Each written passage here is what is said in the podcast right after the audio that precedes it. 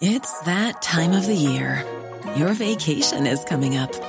You can already hear the beach waves, feel the warm breeze, relax, and think about work. You really, really want it all to work out while you're away. Monday dot com gives you and the team that peace of mind.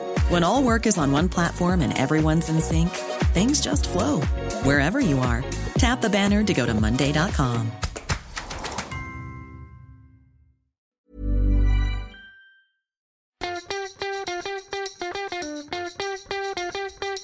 From Barangaroo Studios, the AusBiz C O V is the key stuff you need to know about the day in business and finance. Well, hello, hello. It's the twenty-seventh of October. This is the C O B, the stuff you need to know about the day in finance, markets, uh, economics, the macro scene, startups, you name it, we've got it. I'm Nadine Blaney and uh, my partner in crime, David Scott. Pleasure to be back.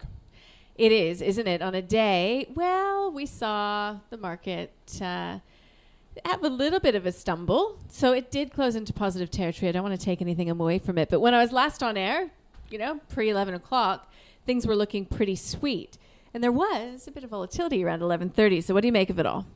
Yeah, uh, inflation is hotter than expected here in Australia. So we're not uh, immune to what's going on in the rest of the world. And a uh, bit of a surprise and uh, very... interesting to see their uh, reaction to the rates market, getting very twitchy about the prospect for rate hikes next year. Now, that's very different to what the R B A has been uh, speaking recently of twenty twenty-four at the earliest.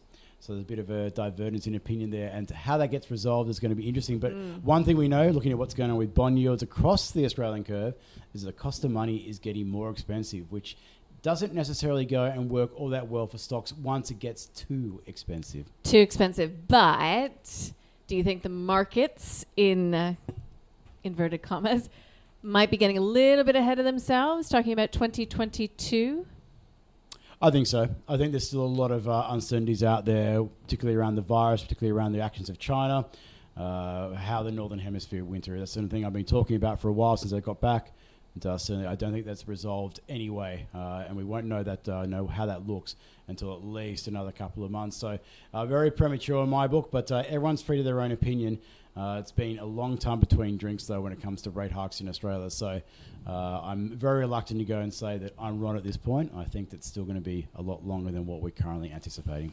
Agreed. And so um, if we leave that to one side just for now, uh, you said about China in there, and I just think it's really interesting that today A two Milk admitted that uh, China is no longer prioritizing international brands.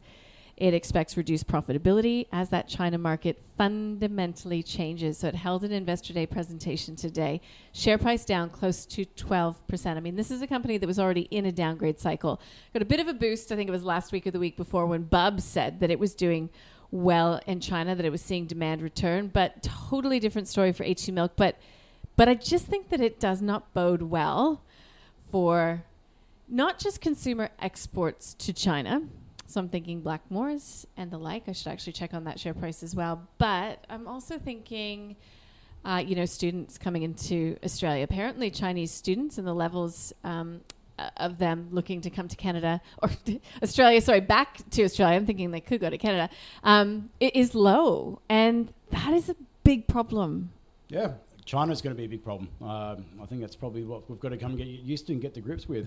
Uh, look what's going on domestically there. I, I know there's a lot of people who are very optimistic about uh, know, Chinese equity market and companies, but uh, common prosperity, that means that if you're too successful, you get targeted. And as an investor, why would you want to be investing in that marketplace, no matter how big potentially is? You're looking to go and be a mediocre, me- invest in mediocre uh, companies. I'm not sure that's you know, really what you want to be striving for. And you look across other parts, you're right, there's a lot of threats that are going on there uh, that uh, cannot be taken for granted when it comes to uh, continued Chinese demand.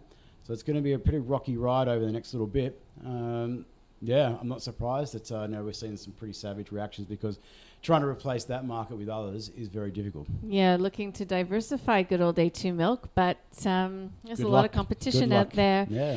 All right, now, um, when it comes to China, I think that the property tax conversation, I wasn't on air yesterday, so I didn't get to really hash it out with a lot of guests, but I think that's very interesting as well when you look at China, looking to cool that property market.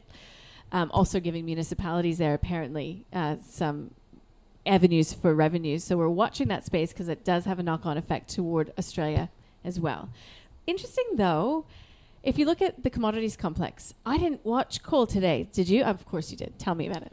Well, I can tell you that it opened up and it went thud. And really? Then that was it. It uh, limit down in China. So uh, so we've got thermal coal, we had uh, coke, we had coking coal, all limit down. Uh, so basically the only thing that stopped them from falling further is that the, uh, the contract specifications don't allow it. Mm-hmm. Uh, so uh, thermal coal, like, this is the state taking action to go and take heat out of the market and saying we're going to go and come up with mechanisms, uh, common prosperity, here it is again, uh, to go and uh, make sure there's no price gouging, not real exceeding uh, profiteering going on. Uh, and that contract has fallen around about forty-two percent in about a week. Now, it's still up from where it was, you know, only sort of four months ago, but it just shows you how rapidly things are changing and how quickly the goalposts can be changed in that country. Uh, iron ore was getting hammered. Uh, it's had a bit of a bounce in when I last looked, but uh, still down for the session. Steel futures also off. So it's Evergrande, it's, you know, it's housing demand, it's steel production. Uh, it all looks a bit uh, sickly for the time being. Sickly is the way to describe the material space today as well, down by one point. Well, one point two percent, let's call it that. But we spoke with John Noonan from Thomson Reuters. He is a charts man. He loves them. We love him. And he says that B H P is a buy on the charts. So he's saying that a break above the fifty-day moving average would add confidence that a bottom is in place. You can listen to that via the show notes. That's uh, the trade from today. Uh, look, we had a pretty good wrap of the session, as well as a buy, hold, sell with Jeremy Hook from T M S Capital. And you can access that by the show notes as well. And um, in my whole A two Milk discussion, we should have actually done the stock of the day because that was it. Andrew Page from Strawman, Michael Wayne from Medallion Financial. Let's listen in. Company's going, I think this is their fourth, maybe even their fifth downgrade in yep. like eighteen months or so. Um, ideally, I think you want to see that turnaround story start to play out before you, you jump in. Um, management have come out today and listed numerous uncertainties, you know, ranging from the China uh, child birth rate um, to the, the, you know, the, the lower tier cities in China no longer being in love with A two milk and focusing on some of the more local products. So these things are going to take some time to play out. I don't think it's going to bounce back near as quickly. And, and in that interim, it seems as though other products and, and other brands have filled the, the, their gap, so to speak. So I would levels. be very, very yeah. careful still. I mean, we saw the same with Blackmores not too long ago. You know, when you start to get a bit of traction there, this is such a massive market that, you know, you, you start to see some really strong sales growth there. The multiples go up as the market continues to extrapolate, but we've also seen how fast that market, how, how quickly the rug can be pulled out from underneath you here now. Um, but at the end of the day, it's a commodity. And, um, you know, there's other people are able to produce this kind of stuff. Uh, consumer sentiment can change very, very rapidly. So it's one of these things where is it impossible that they, they turn around? Absolutely not. But even if that's the case, I think it's going to take a while. And if they don't, uh, things are going to be very difficult for a long time. So I suspect it's a value trap, but it's just too risky for me. I'm going to stay yep. away. Well, that was taken out of the portfolio a while ago. So there you go, Scotty. That's why it's doing so well relative to the benchmark. Just as you're talking about the fantasy portfolio. Yeah, just as we were talking about China, I happened to go onto our website, and the first vid that I saw was, why now is a good time to invest in China? So this is a conversation with James White from Lessep Investment Management. So in the spirit of giving a balanced view, you should go onto our website and watch that. It's up there as video on demand. That's what makes a market, Scotty. Absolutely. I, I'm I'm sticking to my guns here. It's uh, the, the Chinese equity market. Look at the long-term charts out there. Anyone who's a chartist as well, and look at what the fundamental factors are. The Chinese equity market has gone nowhere, and that speaks volumes. All right. So we had that big C P I read that came through uh, today.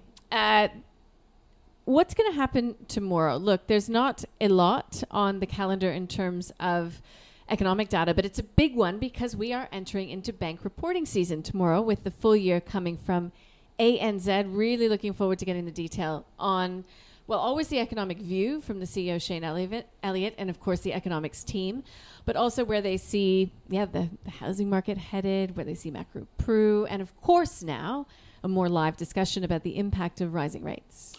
Yeah, and uh, whether there's any, we'll see what's going on with the N I M when it gets released tomorrow, mm-hmm. but that will be very influential. If the N I M is getting pressured, uh, the pressure valve will have to come from somewhere, and I dare say the cash cow is the housing market.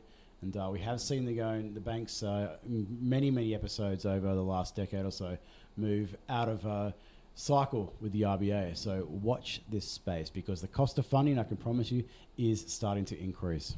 Quarterlies are moving stocks right now. You know, we're in that phase. Fortescue comes out with its quarterlies. Uh, we get Coles with a sale. So following on from Woolworths today, Woolworths shares got knocked around a bit off the back of that. And uh, we've got Guy DeBelle, Deputy Governor of the R B A, Michelle Bullock, Assistant Governor of Financial Systems. They are before the Senate Economics Legislation Committee, so we'll keep an ear trained to that just to see if something interesting happens. Tonight, we've got the Bank of Canada. So we're talking about a potential end to Q E there. And uh, again, lots of hot conversation about a rate hike there as well. I think that'll be an interesting one to to discuss tomorrow. You know, it's always going to be interesting when the governor's Tiff Macklin. Tiff. Tiff. A, it's a good name, isn't it? It's a great name, yeah. Might be like a lumberjack or something. Well, isn't that just a great country anyway, Scotty? And, uh, yeah, we can now travel without asking the government to do so, not not needing to get an exemption. Yeah, I dare say, like, I'm going to miss you around, but I'm sure you're going to go and see your folks soon, or they're going to come down here. Well, they want to get their booster, and I understand before they travel down here, they're, they're um, older, obviously, and um, I'd, I'd love to go. And to be honest, I mean, we were chatting in the newsroom. I thought this whole year and a half, two years that we've been growing through this, that the instant borders were open, I would be the first person in line to get tickets. I mean, I looked, they were very expensive to start, but I think more to the point is that oh, for some reason, I'm reticent. I just, I don't know what it is. I just feel like I'm waiting for something to happen. I don't want to get burned. I don't want to make plans and be disappointed. Like, there's just, I wonder if I'm the only person feeling like this. I don't think so. I can see you on that big blue uh, Air Canada flight uh, out to Vancouver. I can see you on there in the not-too-distant future. No, because, yeah. yeah, it's, uh, it's good to get uh, back to where your roots are and uh, and go and see family and friends and catch up. And uh, that's the one thing that Australians, so many of us out there, uh, know, know either have parents who were born overseas or were born overseas.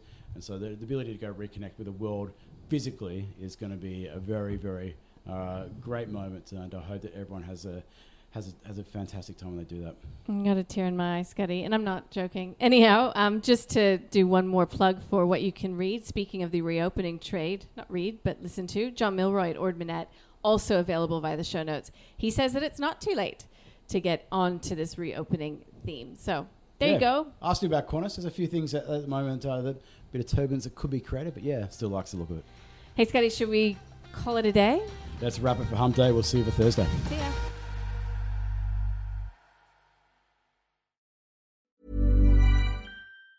Even on a budget, quality is non-negotiable. That's why Quince is the place to score high-end essentials at fifty to eighty percent less than similar brands. Get your hands on buttery soft cashmere sweaters from just sixty bucks, Italian leather jackets, and so much more. And the best part about Quince, they exclusively partner with factories committed to safe, ethical, and responsible manufacturing. Elevate your style without the elevated price tag with Quince. Go to quince dot com slash upgrade for free shipping and three sixty-five day returns.